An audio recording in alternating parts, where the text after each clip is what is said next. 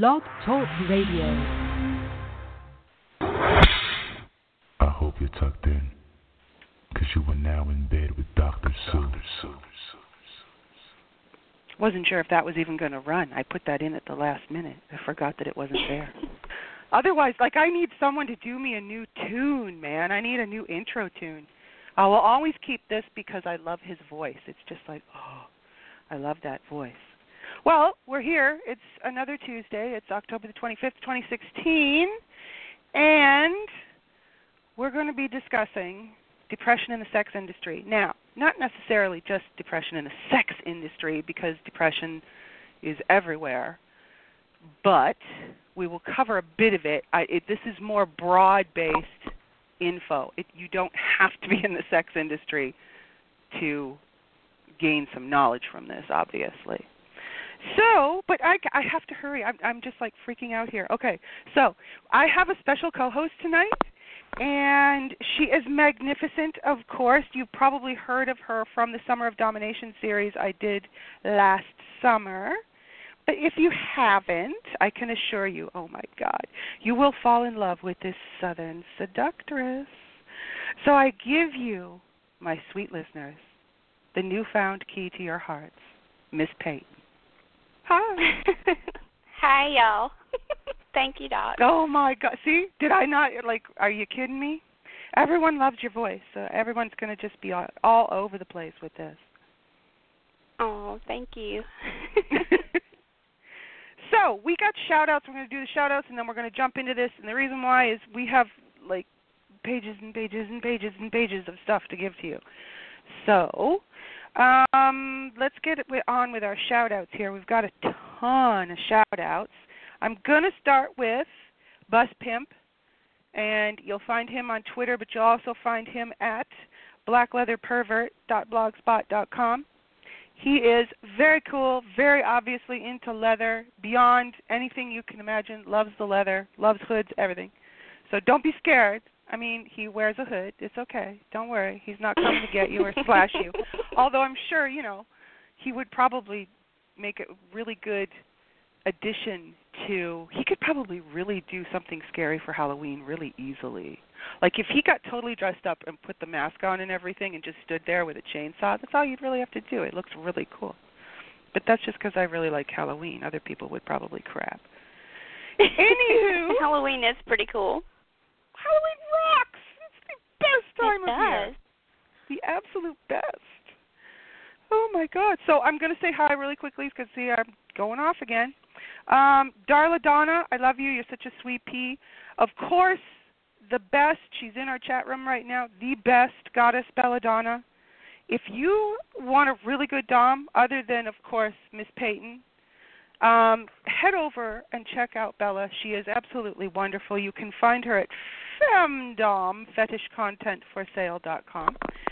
No numbers, just spell it all out. You know you can do that. And if you don't know one of the words, you just look it up online. You can do it. Um, amazing. Me being facetious. I want to say hi to Carolyn Christine and Trista Morgan, who's also in our chat room, I see. And Hi, my beautiful, and then look at how cute she is. Um, Gia, my beautiful Gia in France, who recently had a huge medical issue, but now she's much better, back on her feet. I hope you're doing so much better, my sweet bee. Um, please take care of yourself. Um, who else? Andy, my Andy, my dead bear rising. We love you. He's always Yes, got my do. back. Always got my back. He's amazing. Um, who else have I got? Oh, our UK pals, Bright Eyes. You know Bright Eyes. I know you know Bright Eyes. Hi, Bright Eyes. There you go. And the sweet cinnamon. I love you, cinnamon. You're so sweet. And I'm going to say last but not least, you guys listen very carefully, okay? I want to say a very special shout out to Sir Beast, who Hi, is Sir. Beast.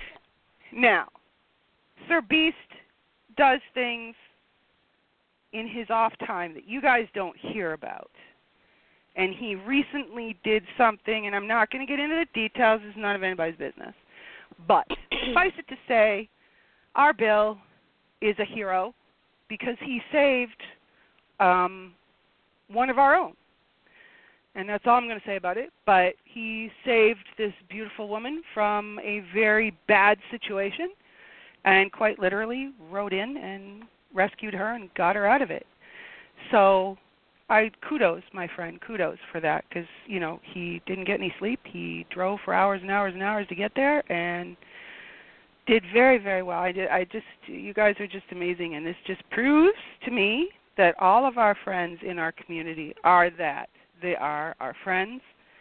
Okay, you got some trolls and some buttheads in there too, but you know, for the most part, you guys are really cool. I know my listeners are cool. But, you know, just keep that in mind. We've got a great community. Let's not screw it up. So let's not, you know, dwell on the crap and the idiots, right? Right. Yeah. So, topic tonight. Oh my lord, we have all kind. Let me go check one second. I'm just going to check and see. We have people. They could, people could be holding just to listen to the show. That happens a lot. So let's just check and see. You ready? Here we go. Hi, you're in bed with Dr. Sue. Lucky you. Hello. Hello. Who's this? Hi. Yeah. Hi. It's Charles. First time uh, caller. Sorry. What is your name? Uh, my name is Charles. Charlie. Hi, Charles. How are you doing? I'm good. How are you, Dr. Sue? Good. So, did you have a question, Charles? Uh, yes, I do. Um, well, it's more like a. Um, um, uh, I'll, I guess I'll give you a little background. Sure. Um, my um, yes, um, my my wife and I we are Chinese, but then we live mm-hmm. in the U.S. And um, we uh, we've been married for two years now, and um, we dated before that too. And um, when we um, when we um uh, you know after a while she realized because uh, even though she's Chinese like she never been with like a another Chinese man before. She's been mainly with like white men before. Mhm so what happened was that um uh I guess when we explore our um, uh, sexual needs I guess that I wasn't fulfilling it for her. And um, okay without even knowing it, like um we talk about how like if she can see another partner and uh that what she end up doing. I oh. yes. Good. And um with yes, and without even knowing it, um it was sort of like a um a cuckold relationship, which is like something like which was like foreign to us at the time. Exactly. But, uh, you didn't you my, didn't realize that you were actually getting into that without right. You know, actually like you didn't even know there was a name for it. In other words, you guys just kind of tripped right. over it. Right, right. I guess my um well, and the the things that for the longest time, like I I wouldn't say for the longest time, but like the first two or three months, like I was very depressed because I thought that this was like a very unusual thing that we are doing, and I thought right. that if I would tell anyone, they would be like, you know, they would like jump out their seats or something, and mm-hmm. um it wasn't until that my wife she came across uh one of your page um i think one of your podcasts you have a podcast mm-hmm. too as well yes mm-hmm. that she say that okay there's a group of people that you know are into this kind of relationship so i guess my question is like what can i expect from it oh god that's an open question charles what can you expect you walked from right it? into that, Charles. Um, not no, and and to be fair, because he's standing there going, okay, wait a minute. First of all, I didn't know this was even existed, so exactly. now I don't know what the what to expect or what's going to come up or what's going to happen. What right. you got to remember, Charles. Number one, you have to keep the lines of communication open with your wife. Hundred percent. Right. It has to be one hundred percent clear, open, and honest. It's the right. only way that this will work. Right. What to expect? Well, you've did you have you watched her have sex with you? No. Then? No. Do you want no. to? Um uh no. I, I don't think I neither one of us um had the desire for that. Um Okay. For me it's just more like uh you know she's not really into uh, like she I mean I just want to emphasize that we do love one another and have a very strong emotional connection. Right. Of course. But, and like some sometimes like you know like we want to be politically correct and say that we don't have like we don't have a preference for a certain race. But the things that my wife may she always been with you know white men in the past. So it was you know just something she preferred. And uh, i didn't take any offense to it on a personal level. Mm-hmm. right. So, are these men? So she's having sex with men that she's obviously she's enjoying this. Is I'm assuming. yes yes Okay. very much so What are you yes. getting out of this? Are you Um, aroused well- by this at all? No, I'm not aroused by it. I wouldn't say, but um, at the same time, after I realized that there are a group of people who are into this thing, it makes it does make me feel a little better. Okay. So you Yes. just kind of needed some reassurance that you weren't going crazy and that men actually do allow their wives to go fuck other men Right, and right, you know, then you you don't feel like you're alone. The problem with cuckolding is it's not quite as open as swinging, and I think the reason Right. why is because it's basically a female-led relationship, and most people are still Right. uncomfortable Right. with women in dominant positions. So we don't think of it that way. So Right. it, you're looking at a social stigma, and no one's going to sit down over a Starbucks and you know, oh, so last night my wife had this guy. You should have seen it. It doesn't happen. We're not that Right. evolved. So once you find out that you're okay, people are actually doing this, they're doing it well, they're having fun, that should take a little bit of load off. But what I'd like to see is for you to get something out of this. Because that's where the disconnect is right now. Most guys who, Right. who get into cuckolding, it's because they get aroused by watching their wife be pleased by someone else. That isn't really how you guys went into this.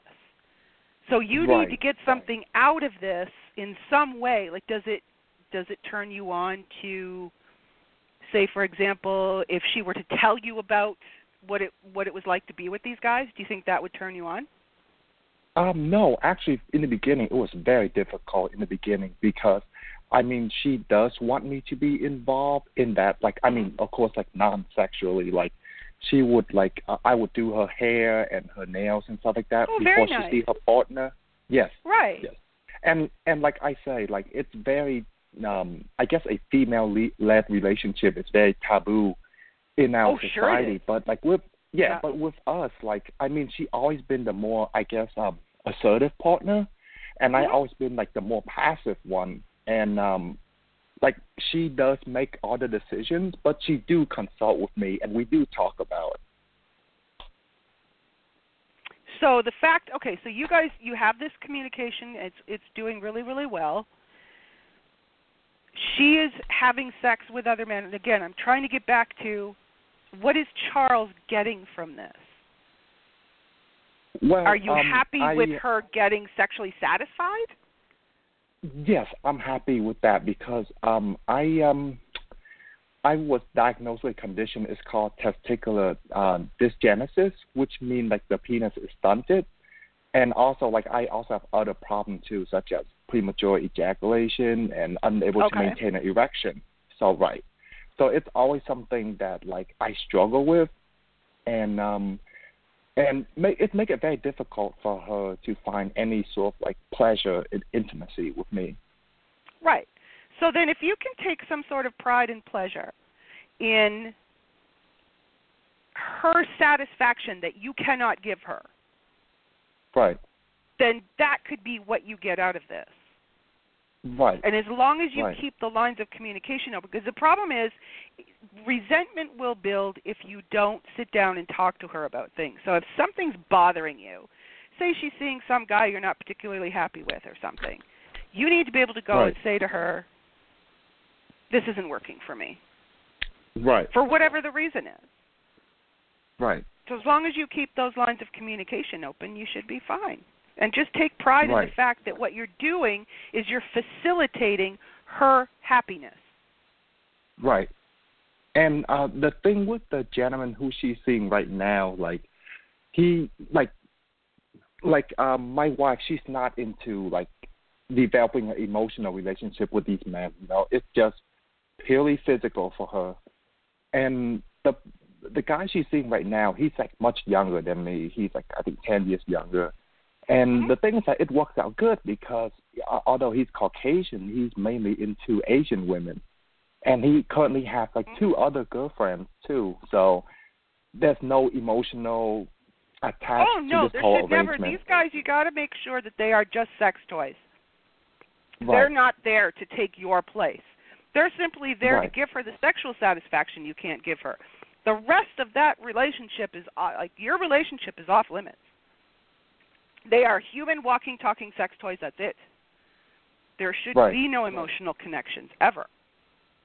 right. So it sounds to me like you guys are doing really good. So just keep up what you're doing.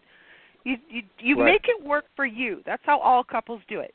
You sit down and Right. you figure out how it's going to work for the two of you, and it's going to be different between what you do and what you may read on the internet or what your friends might be doing. The trick is to make it work for the couple. Right. So thank And, you, like, Charles. I really appreciate you calling in. We got to move along because I got to get to this topic of depression. But I you, really Dr. do Sue. appreciate you calling in. Thank you, Dr. Sue. Thank you, Charles. Cool. Thank you for Very calling cool. in, Charles. That was cool. Yes, it was. I saw what you were saying. Just saying. I saw that. you and Bella. yes, ma'am. I am paying attention. I may not seem like I am, but don't you set me up, women. Very So- proud of you, Doc. Very proud. Thank you very much. I, you know, I know. I can see what's going on. I'm actually proud of Charles. It could have been worse. So, Excuse me. you really could have. Yes, Let's ma'am. get on with our topic, even though you know me, I'm always goofing around and having fun. This is a very serious topic. Depression is. is not something that is humorous in any way. And I want, and, and, and the thing about the sex industry, and this is something that, because although this is a very broad subject and it's not just for the sex industry, it's not just the sex industry that's depressed, everybody's depressed. I was actually shocked by the poll on Twitter that I did that was like, you know, I think it's at 73% are, of people are suffering with depression silently. And that's the Right. thing that really hurts me the most is people are out there dealing with these things quietly because of Alone. this social stigma. And for it is, sex there is industry a stigma. workers, we are really alone. A lot of us are doing things online.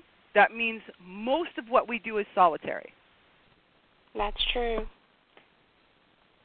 And there's this so again, so you have the loneliness of what we do. You have the social stigma of what we do. Cuz as sex workers, you know, you're not supposed to Right. be. Right. Clearly you're damaged if you do this anyways. So you sprinkle that with some shame. So if you feel ashamed, first of all, if you feel ashamed for what you're doing in this industry, if you are a sex worker and you feel ashamed, call me because you shouldn't be. That's and if you're right. ashamed, you really shouldn't be doing what you're doing because that's just going to make things much, much worse for you. Oh, Trista just said, I already feel broken. Why would I want others to know I'm broken? Again, And that's stigma. true. See, that's that's not, and we'll get into that a little bit later. But that's you have to know that you aren't the only one broken, and that it's okay to hand, uh, to to reach out. I don't care who it's to, whoever you feel safe to. You need to have somewhere to go to talk and unload and get this stuff off your chest. I don't care if it's a friend, whoever it is. There is no reason for you to suffer silently because I'm sorry, you guys, you don't get brownie points for suffering. You're doing it needlessly. There are That's ways true. of dealing with this, and there are even different kinds of depression. It's not just, oh, I'm depressed. There's different types of depression. So that's why some people can, you know, you, you talk to them, oh, yeah, I was depressed, and then they're like over it. And you're sitting there never going, really okay, why is it it. that they can get over it and I can't? Because there's different levels of it. So that person probably wasn't clinically depressed. They were probably just, you know, feeling down. and I think it's because we take that um, we take that word of depression and we blanket it on everything. And I think that causes an issue too. Is that you know, oh, I'm depressed. Stop using the word. gotta stop using the word. Just not everybody's depressed. So we gotta, you know, it, it just it it shocked me that there are that many of you that are sitting there quietly and you're not you're not saying anything to anyone. And that really is, and actually, I'll, I'll tell you a story in a little bit. I was really, even though that Twitter poll is a very small, and it's a very small cross section. It's it's it's a micro it's like microcosm of what's going on on a broader scale, which is absolutely huge. Um, but okay, so let's get into what is depression. And I'll tell you something. I was doing some more research on this, and I, I shocked. I was shocked as hell to find Huffington Post quote like they, they they summed it up so beautifully, and I was like, really, the Huffington Post of all places. Depression is not a bad mood. It's a biological reality and a medical condition. And when we talk about it as anything less than that, we belittle the people suffering from it. Amen. How beautiful. That was just so succinct and beautiful. It was like I had to quote that from them. Like that was just absolutely perfect. But what they're 'Cause a lot saying of is people- really true. Yeah. A lot of people really don't it, understand. Well, and and again, because of these different layers and different types of depression, some of us are dealing with chemical issues. Some of us are not. It all depends on how deeply down the rabbit hole you've fallen or are genetically predisposed to. That's true. And what's really cool is a lot of people don't understand what depression is. And I tripped over this video on Huffington Post. It was done by ASAP Science, not ASAP Rocky. ASAP Science. So what I did was I put it up on InBed on this show page. You, if you guys want to learn about all the different ways your brain, it is only three minutes and 46 seconds. So honestly, it's worth looking at just to see the different types of depression and the different ways your brain could be reacting. And again, you can't really tell until you start getting into, you know, how deeply depressed are you? Are you clinically depressed? If you're clinically depressed, then chances are you're probably going to need some medication. True. And Belladonna says that it's an emotionally gripping feeling that makes you feel literally physically ill, and that is Oh, true. do. Depression can make you feel ill. Hundred percent, thousand percent on that one. Um, the thing about okay, so here's and, and again, the, the video discusses this because it's a science video. Um, a quote from the video: "It's important to remember that depression is a disease with biological basis, along with psychological and social implications. It's not simply a weakness that somebody should get over, or even something we have a say in." for many of us, this is it. That's right. You know, you can't you you know, it's not like something we signed up for. Um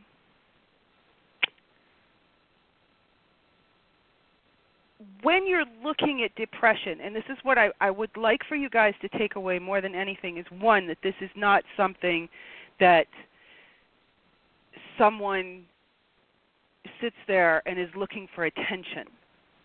I was really disappointed this week to see Drake actually come out and um I can't even remember who it was with, but he he actually came out and said that the guy was faking his depression. It's another rapper. Guy was faking his depression and it, that it was a phase he was going through. And that's really That kind of frustrating for people to say right? that. Because you got to look at this. Drake needs to, you know, simmer before he opens his mouth, simply because whether he likes it or not, he's in a position of being a role model. Whether you want to be a role model or not, as soon as you put yourself out there, you become one. And people listen to what you say. And when you say something is just depression is just a phase, come on. Really? Right. And then if they think that you're acting one way or the other just so that you can get attention, that's that's not something that you have any control over. I mean, if you feel the way you feel, I mean, like you said, there's so many different levels of depression that it sometimes you just can't relate to other people. You can't relate to how other people are feeling, and Mhm. for them to think that you just want that attention is horrible. it's it's unnecessary and and I'm not saying that some people don't ride that pony because they do. There are some people that say that they're depressed and they're not. And again, like I said, because it's a blanket word.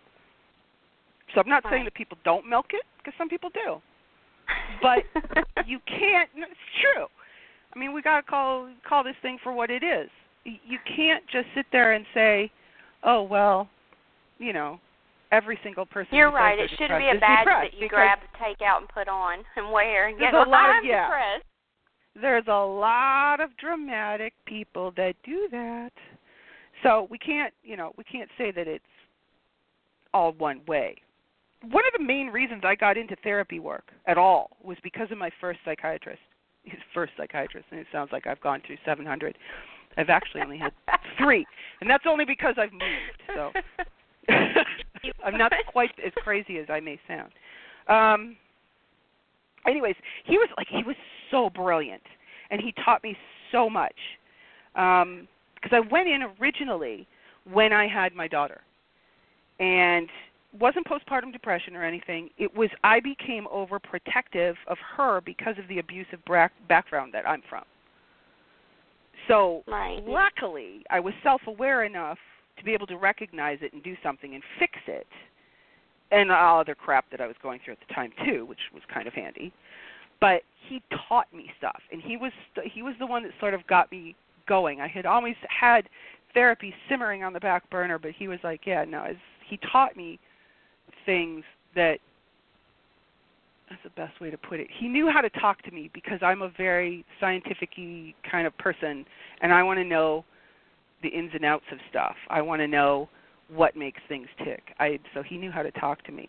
But I've been cl- clinically chronically depressed for easily over 40 years. Because it started for me when I was in very early childhood just because of everything I grew up with. So Right. I know what I'm talking about. And I've been hit with the stigma of having a mental illness just doing what I do now, let alone what's happened in the past. Because there's a school of thought out there that suggests that because I'm dealing with the issue, I can't help others. Really? And That's um, interesting. that's why there's and honestly, that's why there's other people out there. If if it bugs you that I have the same issue that I help other people with, then that's cool. Go ahead, you go over and go to someone else who doesn't do that. Personally, I would rather work with someone who's had the issue or ha- is dealing with the issue Thank you. than someone who doesn't. So Right. that's just my thing. But now flash forward to last year, this time last year. A member of my family tried to commit suicide. And I got to tell you, the guilt associated with not seeing the signs and not being there when they were down as low as they were, eh, this is what I do for God's sake. So you can imagine where my head went. But when the person who's going through this is doing everything in their power to hide it from you, you can't take that guilt with you. And that happens with parents of suicide victims. I should have been able to fix this. You can't. If they're going to hide it from you, and most of us do, if you if they're going to hide it from you, there's nothing that you can do about that. And that's exactly what happened. Like I said, they didn't want me to have to deal with more than what I already did. Because that brings up another issue, and that's the silently part of suffering with depression. Most people dealing with this are smiling in your face. right. you they think do smile in everything is just- while they yeah. You think that everything's just fantastic, but inside, it's a dark, negative place. So, for those of you who are perhaps dealing with maybe a family member who has similar issues, um, you can't always see the signs because we are really good at morphing into a facade to cover the pain. Robin Williams, The chameleon. classic example. Yes, Robin Williams and all the other comedians that we've lost. And I I, I include losing them to drug overdose because trust me, they were depressed. I mean, you, it, it doesn't matter how you end up going out. Point is, they were down that low. Um, they can go on stage. They can make you lose your freaking mind laughing. But the minute they walk off that stage, all that darkness comes crashing back. And for us regular folks, our stage is day to day life. It's right. meeting your neighbors. Which is hard to do if you feel really bad about yourself or you feel really depressed. It is. It really, really is. the other thing you'll find though is people who uh, who are depressed are usually the folks who are very empathetic. They feel everything, and that's part of the problem because they can feel everything of everyone around them. You can feel things that's going on in the world, and you feel them ten times more. That's why, if we could take a little bit of psychopathy and just tone that down a bit to where we can kind of go, I don't give a shit, that would be great. Unfortunately, it's not that easy. But you know what I was thinking is that they should what? create a pill that that says I don't give a shit. You, you know that when you take it, you don't give a shit anymore, and then that would that would just sugarcoat everything for everybody, right? It would, but the problem with that is if now if we have a whole walking pile of sociopaths who don't give a shit, now we got another problem. So it's like we need a little tiny bit of that psychopathy, just just a sprinkle of it. We don't want everyone just going fuck it all because everything would probably you, very much you, fall apart. Fuck you too. right? It would be wonderful if we could do that. But yeah, unfortunately, it doesn't work that easily. It would be so nice though. And you've been depressed. Tell us, Peyton. Tell us what what your story is. What happened? Like how when did you start getting when did you start noticing it? I think with the same as you when I was a lot uh younger in life due to life circumstances and then, you know, just life does that to you and then sometimes you just wake up and or you don't want to wake up and you just know that you're there and um mhm. I think for the last um, 20 something years, I've been on one type of um, antidepressive medicine or another, Mhm. and it, it's it's hard, especially when you It's do hard to stabilize, isn't it? Some people It have real stabilize. problems stabilizing with the drugs. And I'll get into the drugs later because there's another stigma with drugs too that we really need to get rid of. Right. But you know, like you got to do what you got to do, right? Like you, you're taking you your do pills have to do better, what you have to correct? do.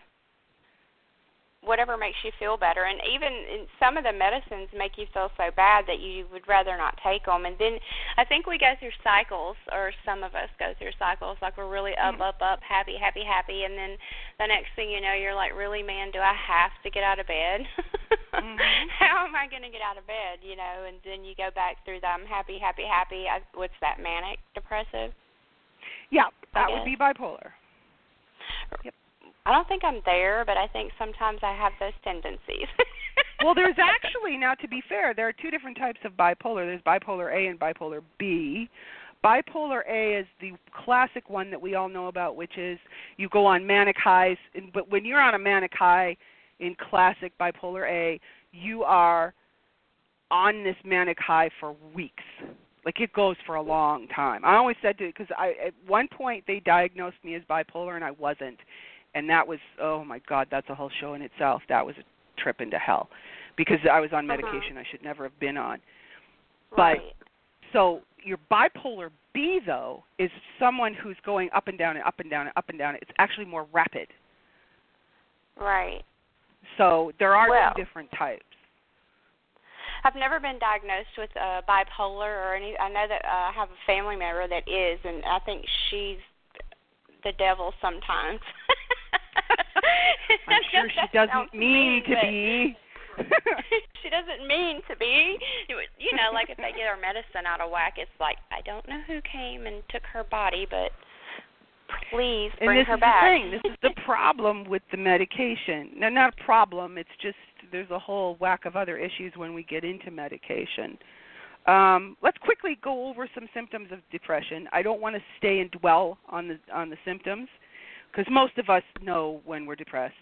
I would much rather discuss ways of coping and how to support yourselves and people who are going through this around you. Um, when we go over these symptoms, really quickly, just remember that these symptoms are going to vary from person to person. You're going to have different combinations, or things are going to be stronger one way or the other, but totally normal. Um, so start off. We'll start out with physical symptoms because Belladonna brought that up earlier. There are physical symptoms. Yeah, low energy. You can have all over pain, like a fibromyalgia pain. You can have stomach pain, headaches. You know, you end up with insomnia or hypersomnia. So you can either be sleeping all the time or can't sleep at all. Um, you'll have a change in your weight. So your weight can Up change in, again either direction. Either you stop eating or you eat like a cow patty because you're trying to stuff things.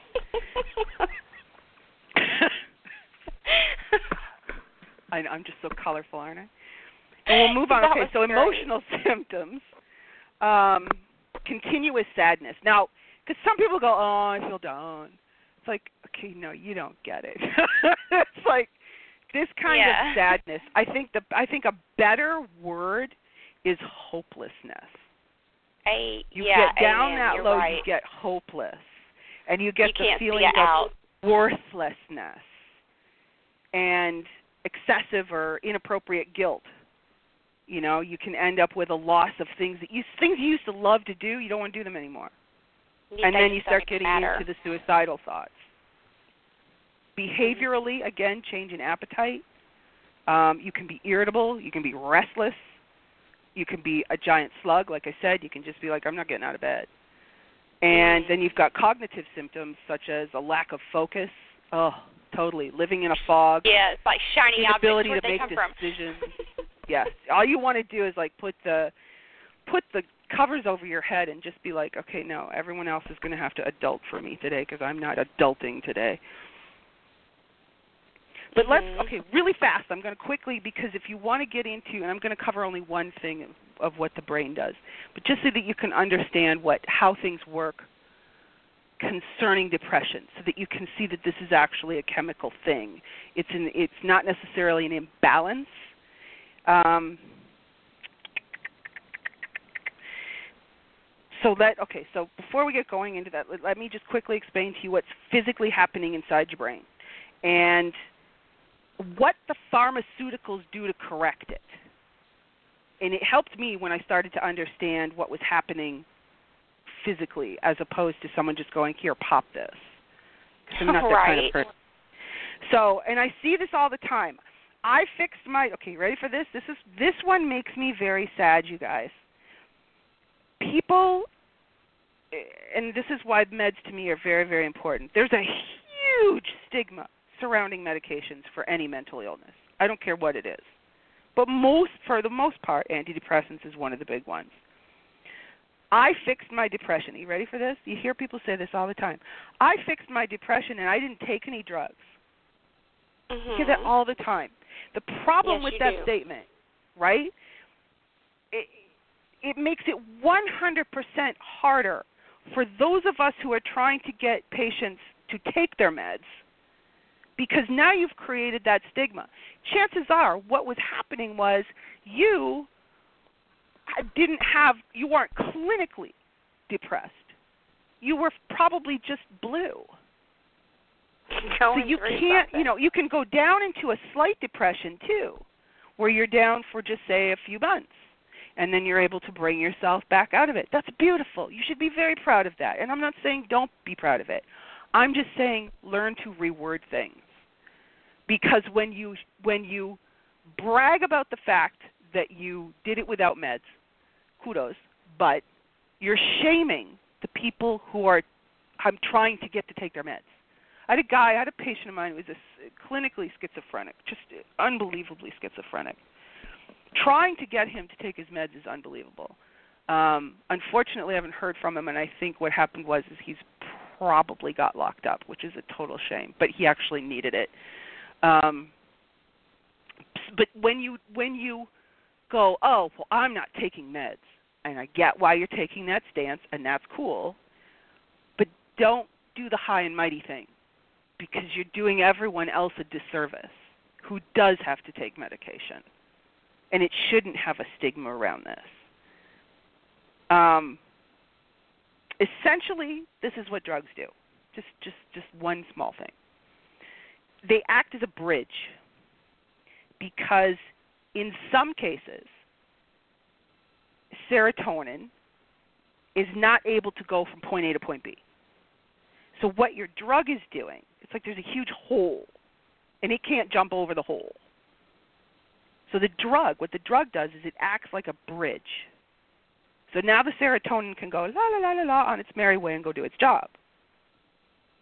But if you take a look at the video that's on the show page on InBed, you'll see that there's tons of different biological issues that could be at play. So that's not just, but just it, really simply, you can see why the drugs are there. Some of the drugs are there. When it comes to taking medication for your depression or any other mental illness, I say this to you, okay? Now listen carefully. Always do your research. Don't take what your doctor says as gospel. That's right. That's true. Because they are That's educated true. guessers, my friends.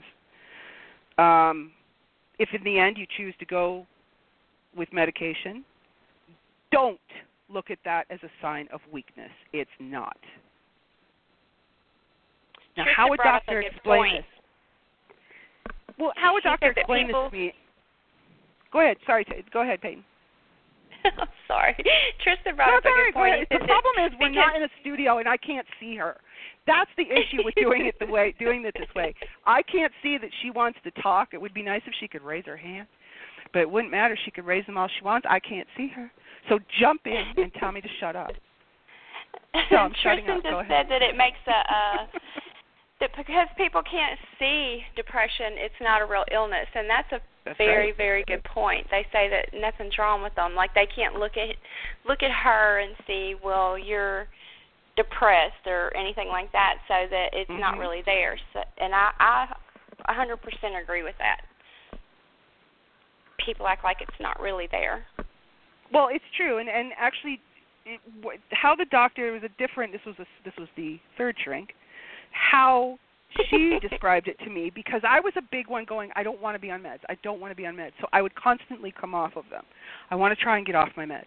I want to try. Well, for me, because I have bigger issues, not like bigger issues as in I'm freaking nuts, but I mean I am more clinically depressed. So I've tried to come off them and I can't.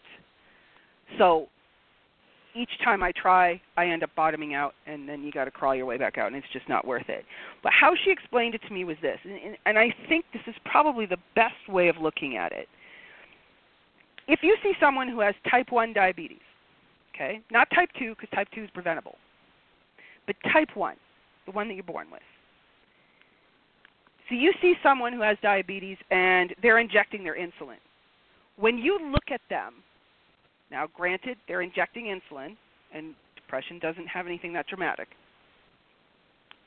Do you think, wow, what a weak ass loser for him taking his shot? Hell no. Why would we? Exactly. But there is no difference between what's metabolic. You're still dealing with a brain issue. There's nothing wrong with you taking your medication.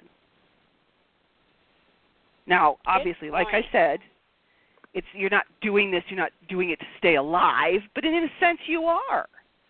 Yeah, it may not really be your depression may not necessarily be killing you, but then again it could. So let's look at this logically. Like what you and your doctor choose to do is your business. Um, but by no means does taking medication make you weak. I take my meds every day. Peyton takes her meds every day. One simple little pill. That's all I take. You know, I've tried, like I said, I've tried coming off them several times. It doesn't go well. Doesn't mean I won't stop trying to get off them. I know I will. It's just the way I do. But if this little pill helps me feel sane and keeps me from the black pits of hell, I'm a moron if I don't take it. Why would I want to torture myself on principle? It makes no sense. And remember, I hate big pharma. I'm the first person to say go natural, go organic, take as few meds as humanly possible, but you have to use your head. That would be you know, someone going, "Well, I'm not going to take my insulin on the principle of I should have been born with, you know, perfectly functioning system." Well, okay, let me know how that worked out for you. Right? It's the same thing. We'll send your family flowers. right? So I don't want you to think you're weak though that you're going to big pharma because that's bullshit. You're not weak because you're taking your meds. You're actually making yourself better. But just you always want to think minimal amount of drugs for the best possible outcome. So, right. best outcome, least amount of drugs involved. That's all you got to try and think and do your research. So, I want to move into how you can help yourself. Now, even if you take your meds, you're still going to get pissed off and you're still going to get sad. They don't make you Krusty the frickin' clown. they even you out. Their point is to even you out. So the lows aren't putting you into the pits of hell. They're just irritating like a normal person would be irritated, and you don't get sucked into the squirrel spiral of negativity. I'll tell you about squirrels in a bit. Girl. You need to cope with this illness. and some of what I'm going to tell you right now, some of these coping mechanisms, they're unconventional. They are very unconventional. But you got to keep an open mind. I am not a big believer in I think regular therapy modalities of just doing the Freudian let's just sit and discuss all this works to a point.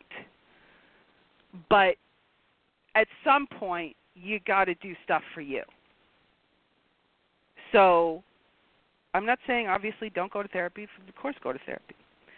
You need to go to therapy, but you also got to find other ways to cope with having this illness. And yes, it's an illness. So they might seem unconventional. Some of them are kind of weird, but they have worked. They've worked for me, and they've worked for people that I've helped. So number one, um, this, they're not in any order except for the last one is very important. But this one, it's just they're all you can take them for what it's worth dump them for what it's worth. Whatever you want to do. My first one I'm going to tell you is food. I had a chick that worked for me. It just cracked me up all the time. This chick worked for me when I had my sex shop. Good friend. She used to come in, and we would, you know, everybody bitch. Well, I'm in a mood. Her mother used to tell her to eat fruit, and so it got to be this this joke where if you're in a bad mood, someone would go eat fruit, she wasn't that far off, okay? What am I talking about with food? Our food is poisoned on a daily basis. We are being poisoned by the food we eat. The food industry wants you sick because of what? The health industry profiting from your illness. Duh. So with that in mind, yeah, your brand name stuff and fast food are not your friend. Um, honestly, you could do a whole show on what they've done to the sugar molecule. Um, suffice it to say, you're being poisoned daily, and the chemicals in your food are making you physically and mentally ill. Mm-hmm. So, knowing that, try to eat. And I know it's more expensive, but this is your life. This is your body. This is your health. Try to eat as organically as you can. So try to keep your food as clean as you can keep it. I'm not saying don't occasionally go and get a Big Mac. Go ahead. I'm not saying we're not saints, my God. You can't you just can't do that. But for the most part, try and clean up your food because the more you clean up your food and your drinks and you know all that stuff, the less those chemicals are going into your brain because oh god, they're going into your brain. Smoking is another one. People go, "Oh gosh, here we go." unless it's weed, my friends, um, kick it to the curb. Nicotine actually screws with your neurotransmitters, and that's your serotonin. So your serotonin's already crabby. So why would you make it worse? So if you can, try and say no to cigarettes. Um, check to make sure too that you don't have any other medical issues like thyroid, for example thyroid can mimic depression. It um, can cause you to be a psychopath walking. Because I have this issue too. I swear, it's, I have only two issues. The depression. There's only two meds I take are depression and and my thyroid meds, and that's it. And it's because you see, listen to what I just did. Listen to what I just did. I just qualified my meds. That's the shit we got to stop doing. Look, I'm only on two. You see, but seriously, we just automatically do that because we don't want anyone to think we're crazy. Oh, look, I'm only on two meds. I swear to God, we got to stop doing that.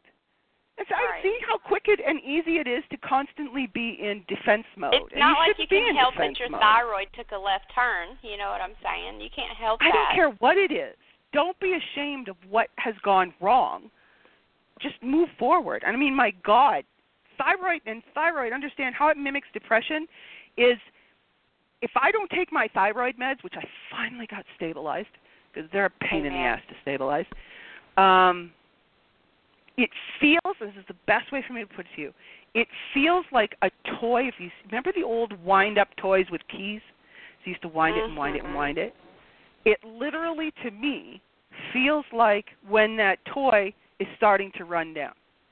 You feel It your does. life force draining from your body. It's the weirdest feeling. It so is. It can obviously, if you start to sleep a lot, you're like, okay, wait a minute. It could be a different issue. It could also be that your depression is coming from other drugs you could be on. So, I mean, there's tons, tons and tons, and I'm talking regular big pharma medications. There are tons that cause depression. Heart medications, everything you can imagine. There's lots of them that do. So, first check and make sure you're not having some kind of a, you know, drug interaction, or it could be something that you're coming off with that way.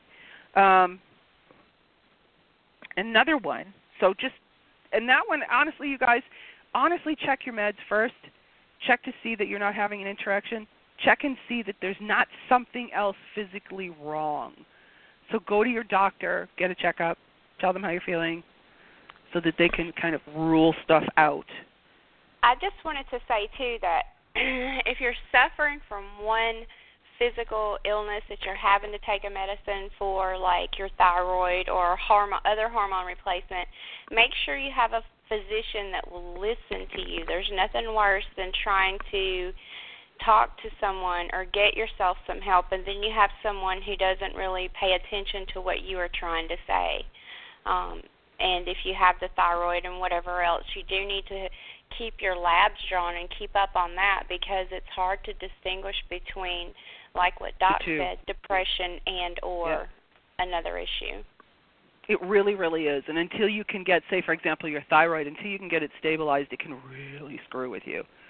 So check your meds. That's another huge, huge, huge one. Another one that's huge. I'm sorry, I don't care what anybody says about this, and you guys are all going to go, nah. Take a social media break. The negativity on social media is off the chart. The hate that's spewed under the guise of a computer is not something anyone, and I mean anyone on this planet can handle. It will That's get to you. true. And even if you love your social media and you don't have trolls, which I'm sorry, I find that weird unless the only people on your social media are your family. It's still good to take a break from computers in general. Walk away from them. Get outside, get some air, get some you don't have to talk to anybody. I'm not saying you got to go out and be, you know, Princess Patty at the party. But you go out, go for a walk, get some air, get away from social media, get away from your computer, get away from electronic devices. Put your phones down. It does you a world of good. Even if it's 10 or 15 minutes, even if you don't feel like going outside, doesn't matter. You feel better when you come back. Just make yourself do it. And you will. And and fresh air and walking is actually really really good for you, but not just from that standpoint because what you're going to do is exercise is huge. And I know people hate it, but you can actually because exercise is going to pump up one your adrenaline. It's going to also give you a rush of dopamine, which feels yummy. So don't knock getting out there, getting some fresh air, and moving around because even though you don't want to, make yourself do it. I don't care if it's for five minutes. Get out of the house. The other thing I want to lump in here is stop watching the news. I don't. The only oh time I shit! will I watch never the watch news the news. right? The only time I will ever watch the news is if something big's going down. Then I will. Okay, so that you know, when something when something big is going on, then I'll go check it out. But otherwise, day to day, six o'clock news, no. Don't do it. You Mm-mm. got to remember make you want to shoot yourself in the face. right? Because there, the whole point is there's no journalism anymore. It's all media study. So you're only going to get what they want you to see, and if it bleeds, it leads. Just is what it is. So let it go. If you need the news for a particular reason, sign up and get it sent to your email. Try and stay away Right. from news. Put your phones down. Now, one that Bella mentioned earlier. Look at your relationships. This is huge. True that. Now, this one's harder to do, though. But remember, I said unconventional for some of my suggestions. Are you in a toxic relationship? Are you surrounding yourself with toxic people? And I'm not talking just your spouse. This is anybody family member, friend, business person, any kind of business relationship you have, your staff. And what I mean by staff is your banker, your doctor, your lawyer, your dentist. Toxic people have to go. You have to cut them out of your life. I'm sorry. I don't care Even if, if they're mother. blood relatives, and that's hard It doesn't do. matter. Sometimes you just have to let that go. You got to look at do these people support you or are they holding you where you are? Because you got to remember that misery loves company and people don't like you to be happy because everybody's miserable. So it's possible that the people you're surrounding yourself with is keeping you down. And I don't mean, oh, let's just put them over here. I mean, cut them. This is your life again.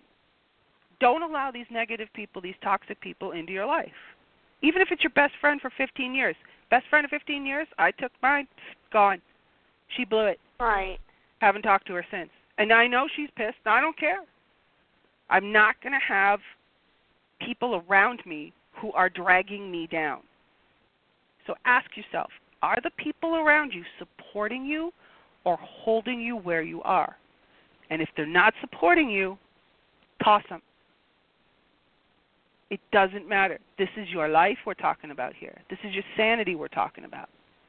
And yeah, it's hard to toss a family member. I'm not saying it's easy, but I've tossed several.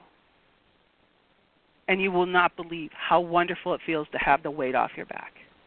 It does. It really feels good when you have all that. Um, it's like a giant competition with some people, like you said, Doc. It's like they never really want to see you happy. And the minute that you get rid of that painful part of your life or relationship with people, you can see how things actually should be for you, and it feels a lot better. Exactly. So don't like I said, don't just go, oh well, you know. And, and I know some religious doctrines will say, you know, you should forgive. You can forgive them, forgive them, but get rid of them. Don't hold a grudge. I'm not hold a grudge, but get them out of your space. This is your private, personal space, and you have to make sure that it's clean and it doesn't have any dark negativity surrounding it. That's your job. That Bella also just brought up with a good point. She said that we Hmm. should stop doing things for everyone, always trying to do things for other people versus doing for ourselves. Oh, you have to. That's usually That's how you'll end up good- depressed in the first place. Mhm. You're trying to please so many people. And that's not what you're here for. You're here to please yourself. It may sound selfish, but that's what it is. So that's right, Right. up there with create a support system for yourself. I want you to surround yourself with people who care about you. They have to care about you, not themselves. When you call up a friend, if that friend doesn't ask you how are you doing and be genuinely interested, or if they switch it back to me, me, me, me, me, me, me, me, get rid of them. That's not a friend. You need to surround yourself with people who care about you, even if it's only one person. Doesn't matter. True that. Doesn't have to be a room full of people. Because once you start surrounding yourself with positive people, more will come into your experience. But if you surround yourself with negative people, you're also going to get more negative people. So this That's brings me to my final point. And yeah, there's I trust me guys, there are a million things you can do for depression. Millions.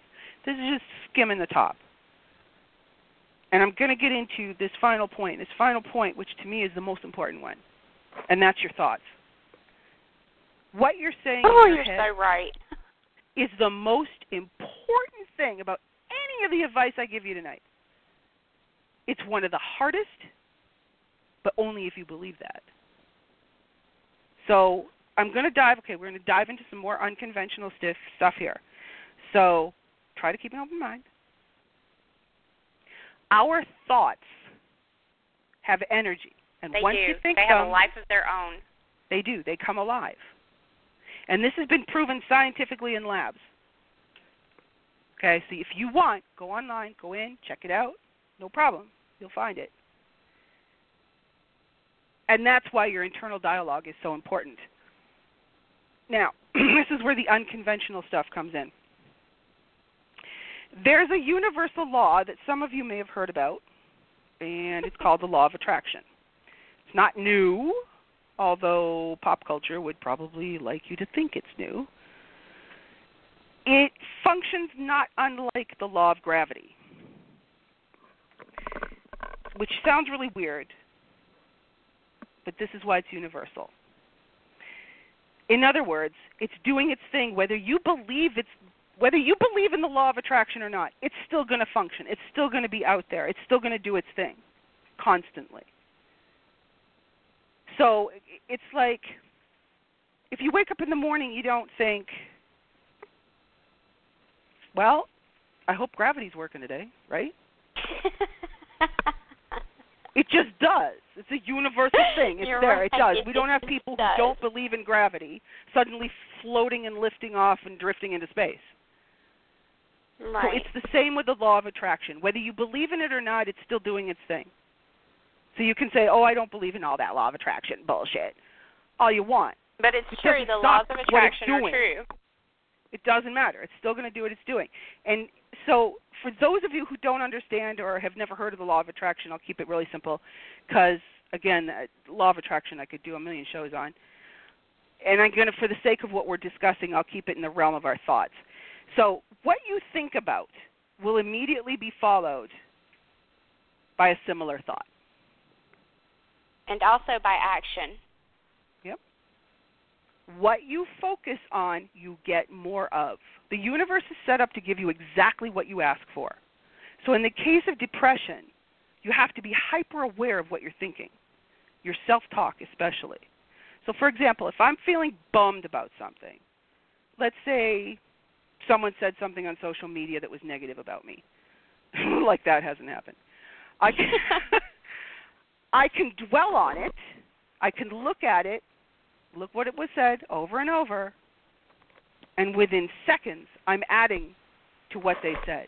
So now it's getting bigger. Now it's giving now it's coming to life. Yeah, you're stupid. You do suck.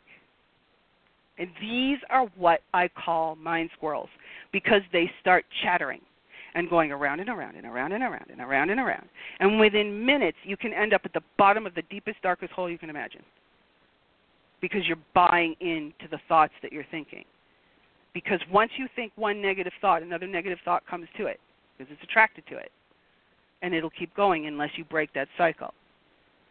So now, remembering that the law of attraction can work, could, it works the other way too. So if we go to a happier thought, and I say happier because if you're despondent and in a place of hopelessness, it's hard to jump to happy. It, it seriously, believe it or not, the jump from hopelessness to anger is really good. That's what you want. So we're not. At, I'm not saying okay, you know, jump from feeling completely hopeless to being yippee skippy. It's not going to happen. So So, um, Pamper says, "How do how, so, Doc? How do you fight the perpetual thoughts?" I'm getting there. I'm getting there. Simmer down now, Pampy. So, hold on, where are we? So, too big of a jump if we try to go from really super negative into really super positive. We don't want you doing that because it's it's too hard and once you start doing that you're going to go, I can't do this and it's stupid and I don't want to do it. When you're really down and say for example you have one person usually one person in your life, you have a friend or somebody who can make you laugh at something really stupid, no matter how down you are. They just brought you up a couple notches by doing that. That's what you're going to be doing. So it's not enough to make you sing and dance and woo. It just snapped you out of it for a minute. And if you can focus on a better feeling thought for just a couple of seconds, you'll get more good feeling thoughts to follow it. So the trick is to be relentlessly aware of your thoughts because let's face it, a lot of this is on autopilot. So you're mm-hmm. listening to it and it's chitter chattering and whatever. But you got to be relentlessly aware. Notice when you go into one of those squirrel spirals and you're sitting there going, God, I suck, I blow, I got your piece of crap. Pull yourself out of that. So notice that it's there. And then what you're going to do is, as soon as you notice you're in that place, okay, fine, now I'm going to switch to a better feeling thought. Like I said, it doesn't have to be yippee skippy. And why I say thought, you can you can break the cycle any way you want to. You can go pet your dog. Self medicate. No, I'm kidding. Smoke a joint. I was just kidding. Um, Nobody self medicate. yeah, because that leads us to a whole set of other problems. But hey, I no, was if just smoking a joint, seriously though, if smoking a joint makes you, I will never be down with hard drugs. So don't even go down that road. But if smoking a joint makes you feel better, go right ahead. The only drawback is smoking a joint when you're depressed tends to make you more lethargic, and that's not quite what you need when you're down. So it just kind of adds to that. But seriously, what you're doing is Call you're simply mistress. breaking a pattern. You're smacking your squirrels. You're breaking a pattern because that's all you're doing is going around and around and around. So okay, now we got to break it, and we break it Hey, either Doc, by doing something or thinking something better. Get it? smacking your smacking your squirrel sounds real filthy. I'm just saying. Oh yes, it does, doesn't it? Honestly, no. The best the thing you can word. do is be relentlessly aware of what you are thinking, and to try as best as you can to straighten your thoughts out. Because if you, like I said, if if that troll on the on social media, for example, let's look at it this way: if the troll on social media, um, because it's it's hard. That one isn't really a good one because I'm saying like, okay, the troll on social media, you're not going to be really quick. I get that. You're not going to be really quick at dropping. Like that's not something where you can go, oh, well, I'll just focus on something else. Now, understand, if you were psychopathic, so think about this for a minute. If you were a psychopath, that troll wouldn't even blip on your radar. right. This is why we can learn from psychopaths, and this is why you guys got to understand that psychopathy does not equal serial killer. There are more psychopaths out there. Ever, there's, I think it's one in five is a psychopath. It just means that they have no empathy. It doesn't mean that they're automatically, you know, running out stabbing everybody to death. That's not what that is. That's what I'm saying. If we could take a little tiny bit of that and learn from them, that you know, sometimes it's easier not to give a shit you try and drop what you can't control. So you can't control what this troll on the internet's doing. They're going to come after you Right. regardless. The hardest part is to not react, and I I am the queen of reacting. I'm still learning how to do that. So the best No thing when perfect. they say something negative, right? This is what I do. I put hide their stuff, or I'm not necessarily blocking them. They still think that they're talking to me, and I never see what they're saying. They're just talking, talking, talking, looking more ridiculous than the first time they ever said anything. And you're right. It is hard not to respond because, whew, I have to sit on my hands sometimes. But ever since I've learned to just put their feed to where I can no longer see it, it doesn't matter Mhm. to me anymore. It does. The less you look at it, the better. Sometimes when you get into a fight like that, you do tend to check social media constantly, and you it's a it's a hard thing to pull yourself out of. Because I mean, I did all this in the spring, man. I went through all this in the spring on Twitter. It's you have to learn the, the wisest thing you will ever learn is to not react. Doesn't mean you're not going to be hurt. Doesn't mean you're not going to, you know, feel like shit. But or be mad or not talk about it behind the scenes, but at least they're not getting the satisfaction of seeing you say something. it's not even it's not even that. I'm saying for your own sanity, Right. don't react. Because the first thing you're going to do is going to have an emotional response to that. So, and that emotional That's true. response isn't going to help you at all.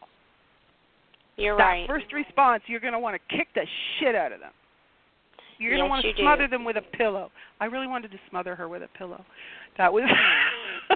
That's what I wanted to do. I was like, I just if she was right here, I would smother her. Just like forget it. and it. I would look the other way, okay, Doc? no, you can help me hold the pillow over it. well, I could climb up it. Never mind. We'll talk about that later. oh my God. So yeah, if you Oh, can just goodness. try and be more relentlessly aware and know that the negative thoughts that are coming into your head once you're in that squirrel spiral, first of all, they're lying because they're only giving you what you originally thought. So it's it's adding to what you originally thought. And what you Those originally thought squirrels. isn't true necessarily. So, and and a belief. Keep this in mind, guys. A belief is only a thought we think over and over and over. That's it. That's why everybody's That's beliefs are different. powerful. Say that again, Doc. That is really powerful. A belief is a thought you think over and over and over. It does not make it true.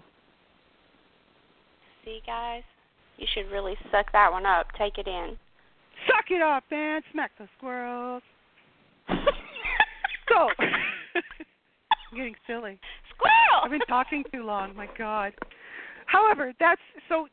Again, it was just brief, just some small things that you can do. Hopefully, you can work with it. If you need any help, get in touch with me.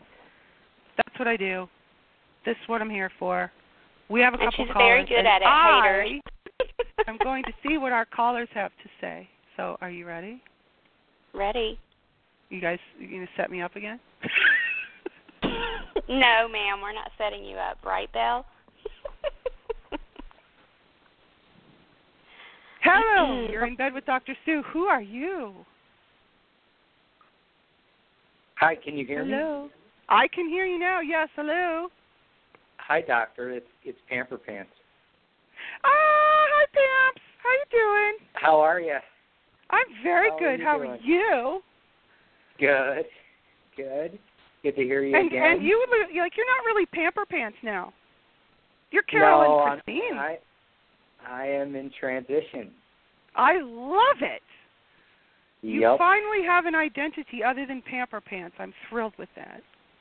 I do. I do, and I'm I'm happy. And it took a long time to come to grips with it. And I think part of the reason why it took me so long was because some of the people were holding me back, and some of the Mhm. toxic relationships I was in, and all the things you have been talking about are really resonating. Um, and I just um, I'm much happier now. But I, you know, I'm I'm right now in a in a questionable relationship with a mistress, and I feel like I- I'm not quite sure what to make of it. I thought it would make me happy, and I thought it would, um, you know, expose me to new things and um, help me enjoy a personal side of my life. But I'm, you know, now realizing she has some of the same uh, tendencies that I do and gets into the squirrel spiral and I I'm not so sure anymore. Um and as you know, you and I have talked in the past, I came also from an abusive home and abusive background and it's been very difficult to escape. Mhm. And I'm not on meds, but I have done a lot of studying and I have done a lot of research on how do I break the cycle of the, just the negative perpetual thoughts and how do I get out of thinking the things that just beat myself down. And I also was in therapy but realized um I wasn't getting the right help from a Mhm. therapist, Mhm. which can also be very detrimental to It can be very recovery and frustrating. That's very true. Finding a Horrible. decent therapist is very it's not the easiest thing you can think of because you need to have a rapport with that person, you need to trust them. You it's it's such a very personal relationship with a therapist. And honestly, you guys, not every therapist is cracked up to be doing number 1 what they're doing, and you also get a lot of no matter what's going to happen, you will always have that therapist's morals and beliefs coming through in their therapy. So they will be, right, they, you know, they could be effect. judging you and, well, I think what you do is deviant. My God, I hear that all the time. Sex therapists actually telling people with fetishes that they're deviant. Are you kidding me? That tells me you don't know what you're talking about. So this She is the would tell problem. me they my can life is so a much mess. damage. What? Yeah, yeah. She would tell me my life is a mess, and that's why you're here. And I said, well, what, you know, what's the end game? How will I know that I'm I've I'm I'm better or that I'm getting better? She said, well, I will let you know. And you know, just some of the things. oh my heart. God. Oh I'll my let God. you know. just- oh, I- good. Yeah, yeah. Do do give me that memo, will you? Yeah, really. I'll uh yeah, I'll look you up for that. oh my God. So it's just you know, and so that obviously puts a, a a barrier to to getting to things like changing your habits and mental affirmation and and getting out of the the cycle of um abusive thoughts and that's something that I think I really could use your help with and because I, I have continuous thoughts about my abusive mother. I mean, it is it's awful. Just And we need to let her go. Times- And I and So it's so time hard. to let her and that whole situation go. You're clinging to it. yeah. We don't know why you're clinging to it, but you're clinging to it. And usually, a lot of times, that has to do with the fact that you're used to that. When you grow That's up what I with was crazy, say. I grew up with crazy, That's it. and you get you don't know you're in crazy until you pull out of crazy, and then you go, "What the hell was I in?" Because that's So the it's normal. Crazy. That's that's Yeah. your normal. Yeah. Exactly. So so how so what you know you you talked about a lot of things like food and not you know not surrounding yourself with toxic people. So what what are the other mental gymnastics that we can perform? Obviously exercise and not smoking and you know those things, but but you know just diverting your mind and doing the things in your Music mind helps. that steer steer you away from that Anything spiral. though. It doesn't matter what it is. What you're doing is you're breaking that. So this is similar. Squirrels run similarly to a record with an old-fashioned record with a record player and a needle in a groove. It's going around and around in this groove, and it doesn't know any better. So you need to be able to flick the needle and bump it out of that groove. So by distracting yourself, because there, there really isn't anything major to it it's literally taking yourself out of the negativity, even if it's for a few seconds. And I know this sounds, well, what the hell's the point? Because what's going to happen is it's going to build. You're going to uh, you're going to suddenly start noticing at the beginning you're going to be like, ugh. Every five minutes I'm thinking negative thoughts, and it doesn't matter how often I try to distract myself. Just keep doing it because you're Right. retraining the brain. So whether it's stuff you enjoy doing, um, put on music. I don't care what it is. Just break the cycle as soon as you notice you're in it. Whether it's picking up a book, books are good because it makes your mind focus on something else. right. Movies, same thing. TV shows. I don't care what it is, you're breaking the cycle. And you're going to have to do that a lot at the beginning. A hell of a lot. Because your mind is used to being in that groove. And every time you bump it out, it's going to bump right back again. But it doesn't mean it can't be fixed. It's just continuously fixing it. And then eventually, what's going to happen is you're going to start noticing, well, shit, I'm not doing this quite so often. I don't have to do this as much. And that's what's going to start happening. So it doesn't matter what the distraction is. The point is to get your squirrel's attention away from whatever it is that's going on, and it's usually self loathing. And it's So it's so practice. easy. So easy. Yeah, it's and meditation. And you were the one that got me into doing that one, the app, which I don't do Yeah, the anymore. Doing Headspace. else. But yeah, Headspace, which I have been doing. use the yeah, app. Yeah. It does help. Meditation is so crazy good for you guys. yeah. I don't care what, you know, out of anything. If you pick up nothing else, try and pick up yoga and try and pick up meditation. You want a good book? Um Dan Harris's book. is really really good on meditation, and I think it's um, ten minutes no ten percent happier. That's it. The name of the book, ten percent happier. You can get it on um, Amazon, of course. And he is a journalist from ABC News. I think it's ABC, and he learned how to meditate. And it's about his journey and how he figured out how to do it. And what I like about it is the fact that he's like you and me, busy as shit, but he figured out how to do it. And granted, he went through hell trying to figure it all out.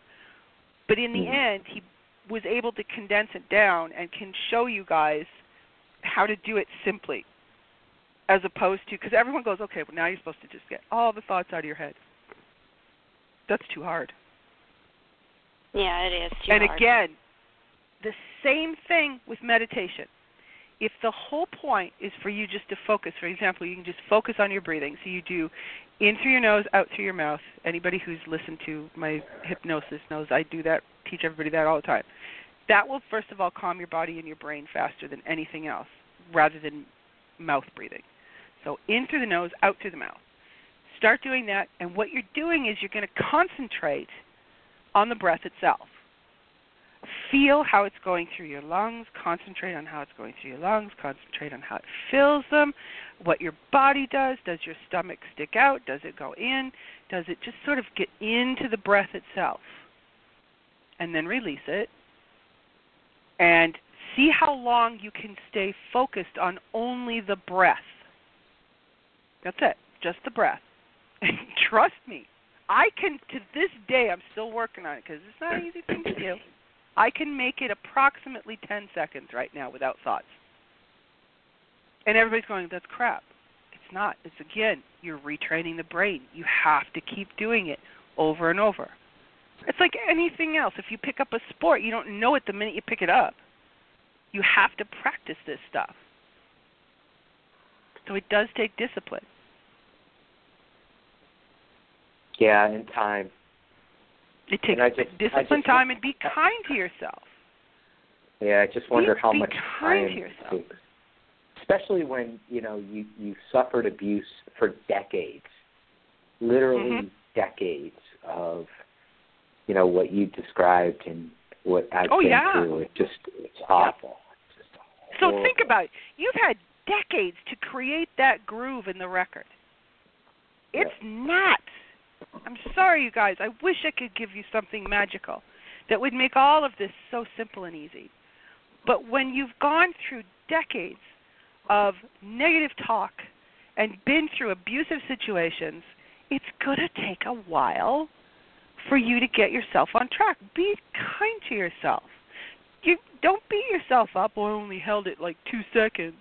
I wasn't able to, you know, stay focused on my breath and all of a sudden thoughts came back in. It's okay.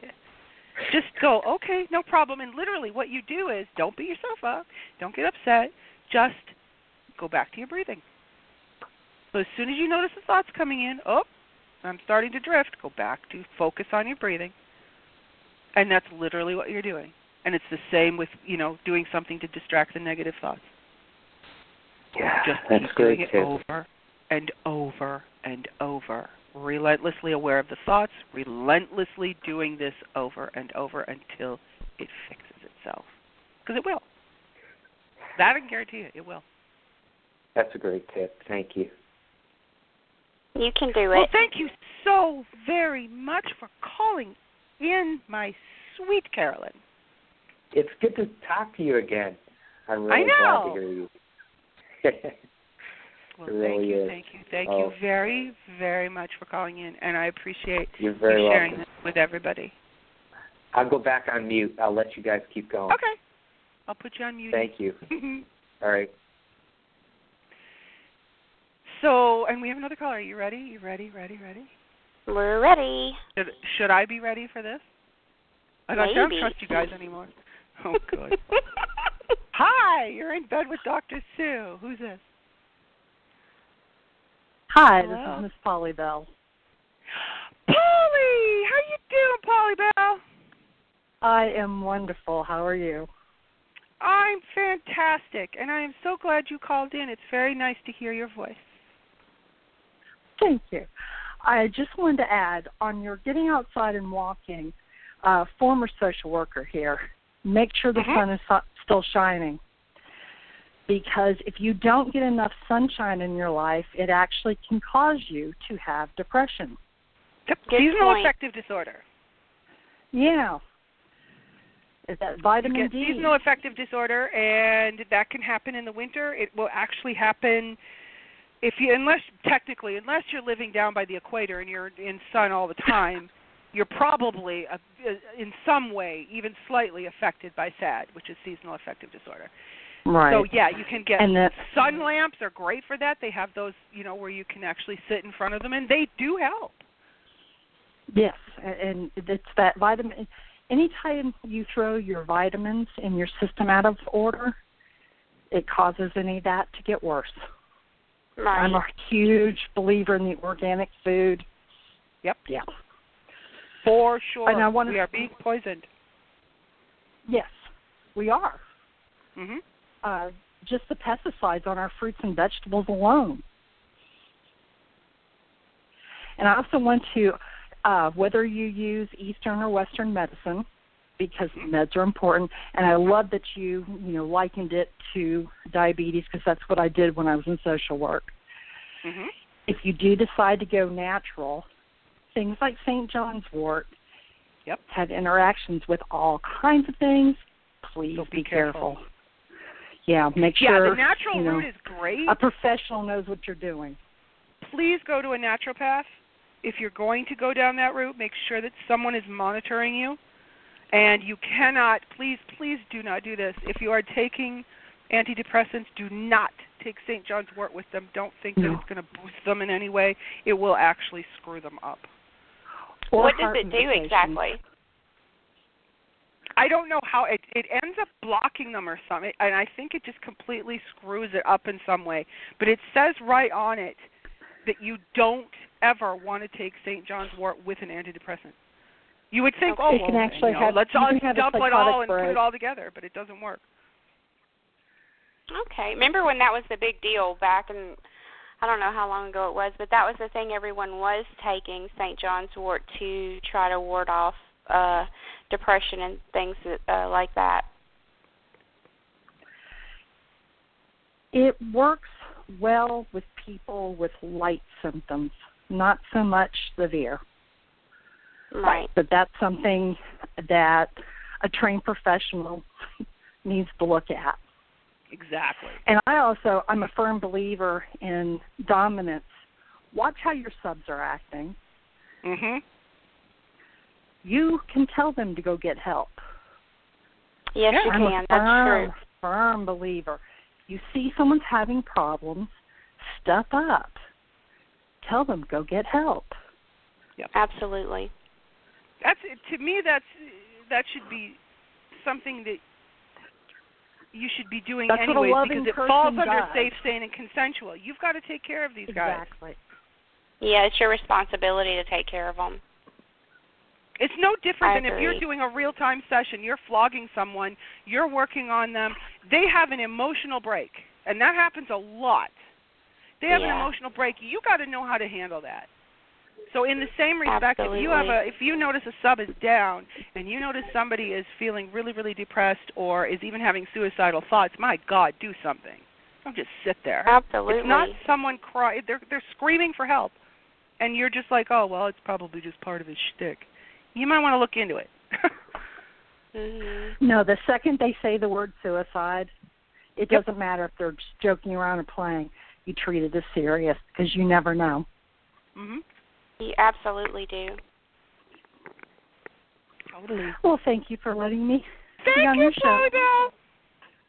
Tell Nice Y'all everybody have a where they can reach evening. you. Hey, Polly Bell, I'm sorry. Tell Oh. everybody where they can find you. Oh, let's see. On what on Twitter, Ms. Polly Bell, and also I'm on findoms.com a lot. So there you go. If you get to see, so for those of you who don't know, Polly Bell is a dom. So Yes. we know her. You guys probably don't. So check out FinDoms and go find Polly Bell. well, y'all have a good night. Thank You too. Nice to VP. meet Thanks you. for calling in. All right. All right. Mm, bye bye. Want more? Tell me you want more. More. more, more, more. Hello. Are you still on hold? I am. Oh, I'm on hold. Oh, okay, cool. That's okay. That one was a hold, so that's okay. So there you go. Da da da da. Da da da da. We did it. You did it. So guys, just understand you're not alone. You're not crazy. And you're allowed to reach out for help. Please reach out for help. You can't do it all on your own. And it doesn't make you weak to do so. Seriously. Asking for help is not a sign of weakness. It's a Not sign that you got your shit together. And get in touch with me. You know? If you don't want to talk to anybody else, I that's what I do. Get in touch with me.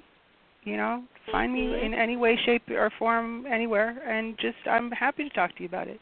Happy to get you somebody in your area that you can talk to yourself. So, just don't suffer silently. The more we discuss this, the more we get this out in the open, the less of these stigmas are going to be attached to this. So, I'm going to say that this is like basically over. Da-da-da-da. Hey, Peyton, you're Ma'am? like so cool. Thank you so much for being here and keeping me company. It's more fun with two people. It's always more Aw, fun thank with two you. people. Uh, yes, it is. I'll be here anytime you need me. yes, yes. So, where can everyone find the beautiful Miss Peyton? How can they serve you? you can find me at Peyton Breaks You on Twitter. You can find me at sensualdominationmistress.com. Or you can find me on Night Flirt at Peyton Will Break You. telling you, she's everywhere. I know you've just fallen in love with that voice. I know you have. So make sure Um, that you give her a call, look her up. Just do Thank you, it. Doc. You're welcome, Sweet Pea. Thank you very much for being on the show. Thanks everybody for being here and for participating. Okay, so real quick before I take off, you can find moi um, on Kinky Magazine. That's kink letter e magazine.com. I do Cuckold Corner over there if you want to read it. The other thing is you can also reach me at the Dr. Sue Review, drsuereview.com, the drsuereview.com, and of course in bed with drsue.com, which is where we keep all the blogs, or not blogs, podcasts, duh. Also, check out the new bitch on the block, you guys. New bitch on the block, Ashley Jill. Head over to ashleyjill.net. She is your gothic pale smoking princess of fetish. She is honestly one of the best smoking fetish model doms out there, and yeah, I'm a little bit biased since it's my kid, but she learned from the best boys. So I'm telling you, she, you guys are going to be hooked. So head over to ashleyjill.net. Um, the other thing is on November the 15th, please write this down. I will be on the Entune show at 8 p.m. We will be discussing menopause. I want every bitch to grab your bitch friends, and we're all going to sit around and you're going to learn something because, damn it, we don't discuss this. So we are going to hit it hard and heavy on menopause November the 15th on the Entune show right here on Blog Talk Radio. So until the next show, you guys, embrace your differences because without them, you wouldn't be the unique, amazing person you are. Good night, you guys. Thank you all for tuning in.